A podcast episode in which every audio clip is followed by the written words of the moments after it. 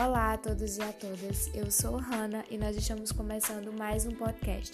Dessa vez, na nossa série Humanas, falamos pela primeira vez, no primeiro episódio, sobre um tema muito importante: geografia.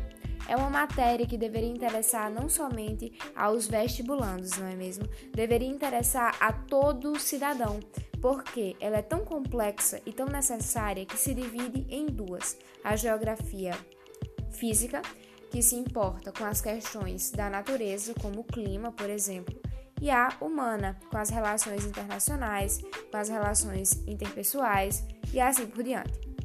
Além de, claro, é, situações como o comércio, como a política e como o tema que eu hoje vos trago, a terceira revolução industrial. Eu tenho no meu Instagram, arroba Hana, direito, um IGTV explicando sobre a primeira e a segunda revolução industrial. E hoje vamos entendê-las rapidamente. Quem quiser se aprofundar pode pesquisar no meu Instagram que vai encontrar com muita facilidade. Ah, Para chegarmos no nosso ponto, a terceira revolução industrial. A primeira está ligada ali com a substituição da manufatura pela maquinofatura, uma substituição um tanto radical depois da descoberta ali da máquina a vapor e, na sequência, do carvão mineral. A segunda revolução industrial está relacionada com a eletricidade e com o petróleo. Finalmente, chegamos na nossa temática de hoje, a terceira revolução industrial, que está relacionada com a comunicação e com os transportes, isto é, com tudo aquilo que está correlacionado ao encurtamento da distância. Parece que o diâmetro do planeta Terra diminuiu, obviamente não literalmente, mas as distâncias através dos transportes a cada vez com mais qualidade e da comunicação inegavelmente extremamente avançada é o que nos faz parecer que nós podemos chegar do outro lado do mundo sem precisar de mais que alguns segundos, no caso da comunicação. A comunicação pode ser feita através de televisão, pode ser feita através de redes sociais. Nós temos computadores extremamente avançados, os últimos softwares em nossos bolsos, através dos nossos celulares.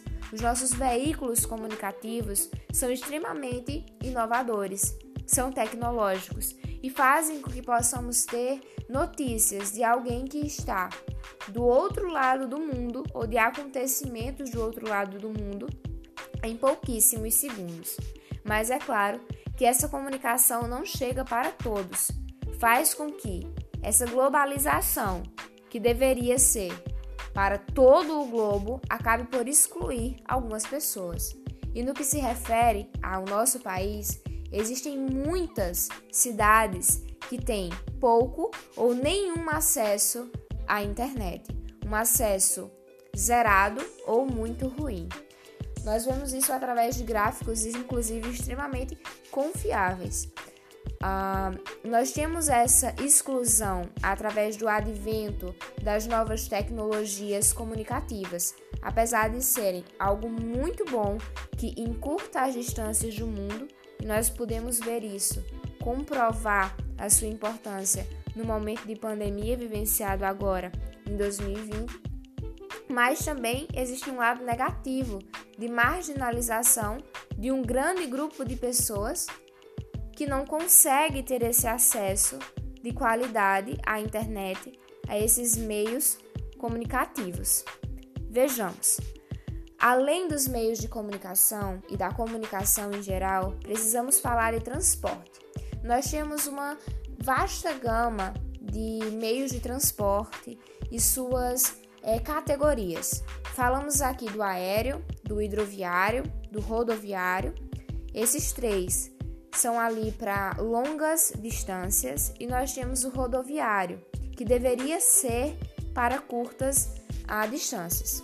No Brasil, nós costumamos pagar uma alta taxa de frete por produtos comprados pela internet. Por quê? Porque no Brasil, devido ao passado colonial e pela falta de interesse e investimento ao longo dessas décadas e séculos em melhorar os nossos transportes, nós ficamos estagnados no transporte rodoviário, ali com os ônibus, carros e caminhões. Enquanto que poderíamos investir, mas investimos muito pouco, praticamente somente no sul, sudeste, um pouco no centro-oeste, onde existem muitas indústrias, muito dinheiro, mais pessoas. no rodoviário, investimos pouquíssimo no ferroviário, investimos pouquíssimo no marítimo, que são propícios para as longas distâncias. Enquanto que o rodoviário, que deveria ali é, ser somente para transportes mais curtos, acabou se tornando o nosso principal meio de transporte enquanto país de dimensão continental. O transporte rodoviário é extremamente caro porque ele precisa de combustível, de manutenção com uma frequência absurda, e isso reflete no bolso do consumidor final e na esportiva do país, Brasil, para com os outros, no sentido de que ele acaba se saindo prejudicado na sua relação comercial, na competitividade comercial com os outros países do mundo. Sendo assim, se formos comparar o nosso país Brasil com outros países de dimensão continental, como os Estados Unidos, Canadá, Austrália e principalmente a Rússia, nós vamos ver que os outros investem muito no transporte ferroviário, que vai estar ali ah, em locais mais planos, é, que vai conseguir transportar muitas pessoas, vai conseguir transportar cargas, vai conseguir é, ter um barateamento ali ah, para o país, para o consumidor final, para o esquema é, de relações de modo geral, mas que não recebe investimento no Brasil.